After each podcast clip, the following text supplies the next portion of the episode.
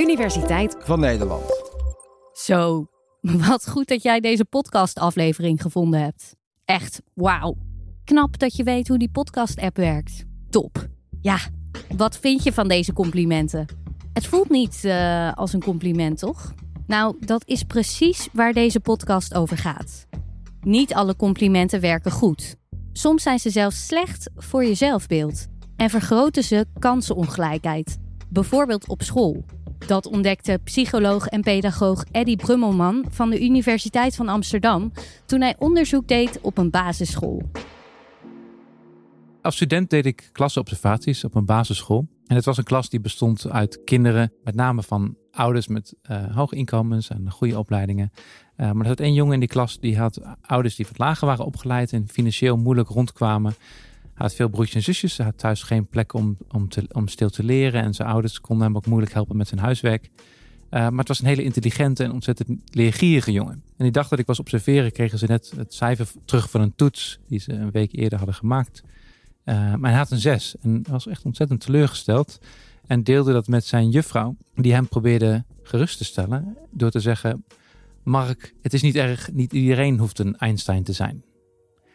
En dat heeft me aan het denken gezet over de vraag: hoe kan het nou dat kinderen met, die opgroeien in een gezin met een lage sociaal-economische status, zoals deze jonge Mark, vaak een negatief beeld van zichzelf ontwikkelen in een klas? En hoe kan dat ontstaan door boodschappen die ze krijgen van leerkrachten, die soms heel goed bedoeld zijn?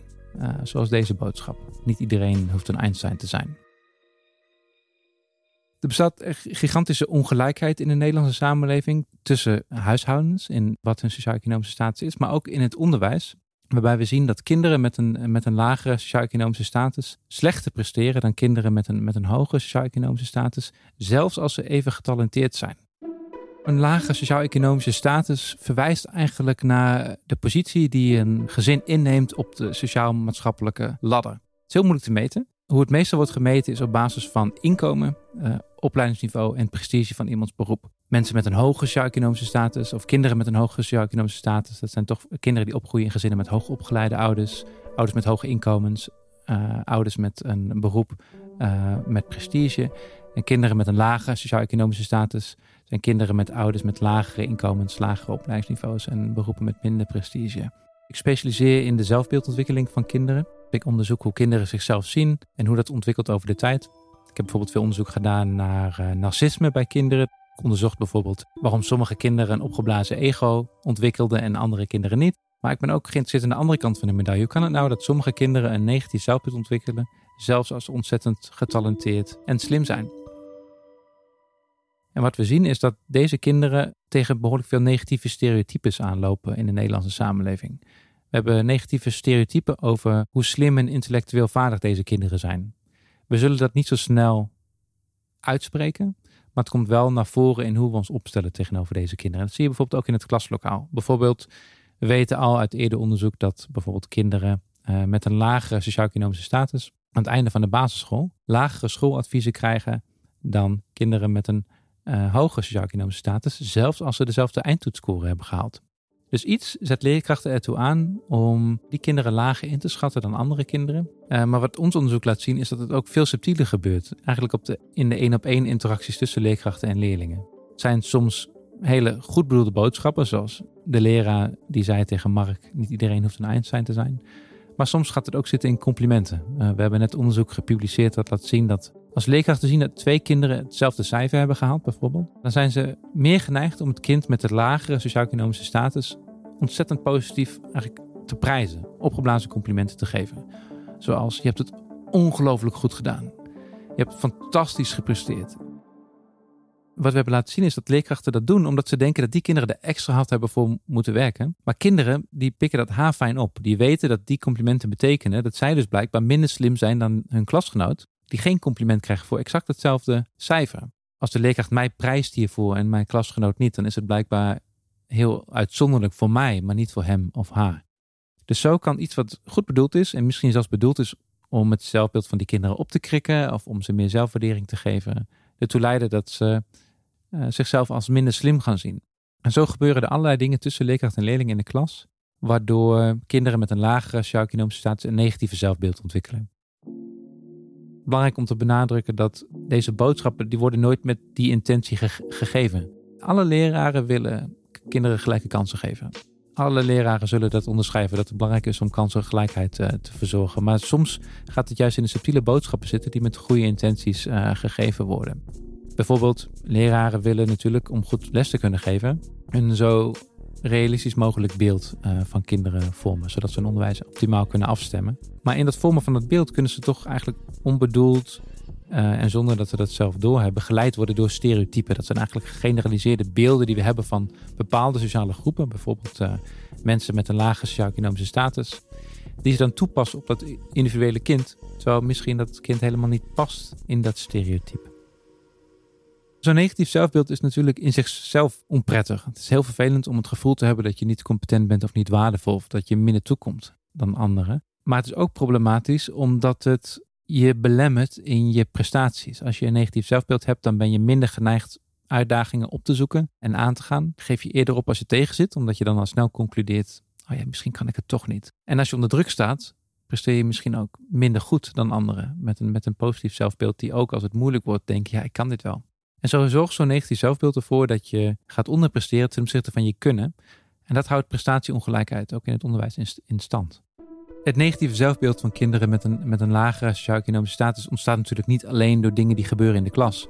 Het wordt ook gevoed door grote maatschappelijke ideeën die bestaan, die eigenlijk doordrenkt zijn in hoe we naar andere mensen kijken. En een van die ideeën is dat de wereld een meritocratie is. Dat betekent dat iemands positie in de samenleving, iemands plek op de ladder, op de sociaal-maatschappelijke ladder, gebaseerd is op iemands eigen verdiensten. Dan zeggen we dus, als je succesvol bent, dan is dat je eigen verdienste. Dat komt doordat je slim bent of hard hebt gewerkt. Maar het betekent ook dat falen je eigen schuld is. Dat je niet slim genoeg bent of niet hard genoeg hebt gewerkt. En dat zien we vaak als een ideaal, iets wat we nastrevenswaardig vinden. We willen alle, alle mensen natuurlijk gelijke kansen geven. En dat is eigenlijk heel diep verankerd in de manier hoe we onderwijs geven. Want als we kijken hoe klaslokalen zijn ingericht, dan zijn die eigenlijk zo ingericht dat we geneigd zijn om het succes en het falen van kinderen in de klas als te zien als hun eigen verdienste of een eigen schuld. We geven elk kind in de klas hetzelfde tafeltje, dezelfde lesmaterialen, dezelfde uh, leraar. En als we dan toch zo anders gaan presteren, dat sommige kinderen zijn die voortdurend zesjes halen en sommige kinderen die voortdurend negens halen, dan denken we, oh ja, blijkbaar zijn de kinderen die negens halen gewoon veel slimmer of harder werkend dan die andere kinderen. Terwijl we weten helemaal niet wat er gebeurt in de privélevens van die kinderen. Het kan heel goed zijn dat het kind dat voortdurend zesjes haalt, minstens zo slim is en hardwerkend is als het kind dat voortdurend negens haalt. Misschien omdat hij opgroeit in een gezin met twee ouders met laagbetaalde banen die voortdurend aan het werk zijn en daarom ook hem niet kunnen helpen bij zijn huiswerk. Ouders die geen betaalde uh, huiswerkhulp kunnen betalen, geen eigen kamer hebben om te kunnen leren. Terwijl misschien het kind dat alleen maar negens haalt, is opgegroeid in een gezin met een hoge sociaal-economische status, waarbij ouders wel degelijk huiswerkhulp kunnen betalen en zelf kunnen helpen met huiswerk en graag een overhoring doen voordat het kind naar bed gaat. En op die manier zorgt zo'n meritocratisch wereldbeeld, wat dan ook terugkomt in hoe we onderwijs geven, ervoor dat we eigenlijk onze ogen sluiten voor de context. Dus de wereld waarin het kind opgroeit, ehm, die een ontzettend grote invloed heeft op hoe het kind presteert op school. Een belangrijke vraag is natuurlijk, ja, wat kunnen we hier aan doen? Hoe kunnen we voorkomen dat kinderen met een lagere sociaal-economische status een negatief zelfbeeld ontwikkelen? Hoe kunnen we ervoor zorgen dat alle kinderen in de klas gelijke kansen hebben om, om het beste uit zichzelf te halen? Mensen kijken eigenlijk automatisch aan de leraar. Dat is eigenlijk heel oneerlijk. Wat ik altijd belangrijk vind om te benadrukken is... de intenties van een leraar hoef je nooit aan te sleutelen. Elke leraar die ik ken wil kinderen gelijke kansen bieden. En elke leraar die ik ken heeft het beste voor met elke individuele leerling in de klas. Waar het vaak misgaat zijn juist ook die goede intenties. Bijvoorbeeld dat een, een, een leraar een leerling een lage schooladvies geeft... niet omdat hij denkt, uh, hij kan er niet aan... maar ik wil niet dat hij zo lang op zijn tenen moet lopen... Of hij heeft thuis al zo moeilijk, laat hem eerst maar eens op VMBO beginnen. En dan kan hij altijd naar de HAVO als hij het goed doet. Dus het zijn vaak de goed bedoelde boodschappen die voortkomen uit oprecht goede intenties, die toch een ondermijnende boodschap aan kinderen met een lage, met een lage sociaal-economische status kunnen geven. Je ziet ook vaak bijvoorbeeld dat kinderen die een lage schooladvies krijgen, toch vaak aan zichzelf blijven twijfelen. Ook als ze daarna uitstekend presteren, dat nog denken ze, oh ja, maar mijn leraar zei dat ik het niet zou kunnen. Dat kinderen met een, met een lage sociaal-economische status uh, minder goed presteren dan ze eigenlijk zouden kunnen, is voor die kinderen zelf verschrikkelijk. Want het heeft invloed op welke diploma's ze halen en voor welke banen ze in aanmerking komen en hoeveel geld ze verdienen. Maar het is ook voor de maatschappij een ontzettend groot verlies, want er gaat eindeloos veel talent verloren in deze groep kinderen. Zijn heel veel kinderen met ontzettend veel talent die simpelweg niet de kans krijgen om die talenten op een goede manier in te zetten. Denk bijvoorbeeld aan Mark, die al op jonge leeftijd te horen kreeg dat hij geen Einstein is. Maar misschien is hij wel een Einstein. Uh, en misschien durfde hij door die opmerking niet te gaan studeren of niet te solliciteren op die vacature of geen uitdagingen aan te gaan. Dus ik denk dat we deze kansenongelijkheid echt moeten zien als een collectief probleem dat we met z'n allen moeten oplossen. Kansenongelijkheid los je niet op met complimenten, maar bij de Universiteit van Nederland zijn we er wel gek op. Dus als je tijd hebt, geef ons een goede beoordeling in je podcast-app. Dankjewel en tot de volgende!